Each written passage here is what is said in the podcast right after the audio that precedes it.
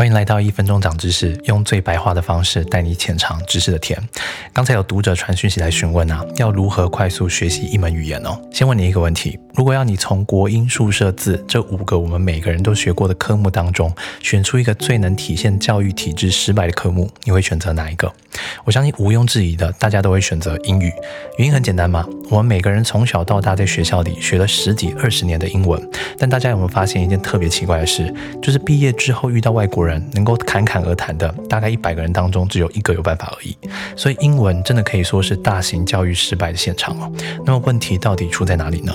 原因是因为台湾大多体制内的英文老师啊，采取的教学方式都是语法学习假说，也就是因应考试需求，所以老师们只能被迫要求学生背单词、学语法。但这逻辑本身就有很大的问题哦。你就简单想一件事哦。你现在中文之所以能够讲得这么流利，是因为你清楚中文的语法吗？什么叫做中文的语法？例如“大家好，我是吴敬凯”这句话，“大家”是名词，“好”是形容词，“我是代名词，“是”是连缀动词。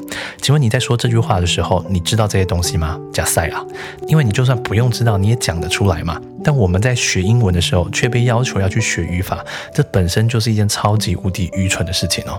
而跟语法学习假说相反的是，美国语言学家史蒂芬·克拉申提出的 comprehensible input 可理解输入假说。这个假说告诉你啊，要想学好一门语言，必须要符合两个原则。第一个叫做 I 加一，I 就是你原来就会的。一是指你现在还不会，但对你来说不至于太难的。第二个是趣味性。简单说啊，你学习的教材必须要是你感兴趣的。这个逻辑其实也不难理解。我简单举个例子哦，线上游戏，你可以去问一问你身边喜欢玩《传说对决》《英雄联盟》的朋友，到底是谁教会他玩的？我敢保证，九成以上的人都是自学的。但你要想啊，线上游戏的架构其实非常非常复杂哦，里面有这么多种怪物，还有上百种的道具装备，而且装备跟装备之间还可以互相合成。但为什么你身边那些朋友总是能够倒背如流，甚至讲得出每一件装备需要多少钱呢？原因很简单嘛，就是因为游戏具备趣味性啊。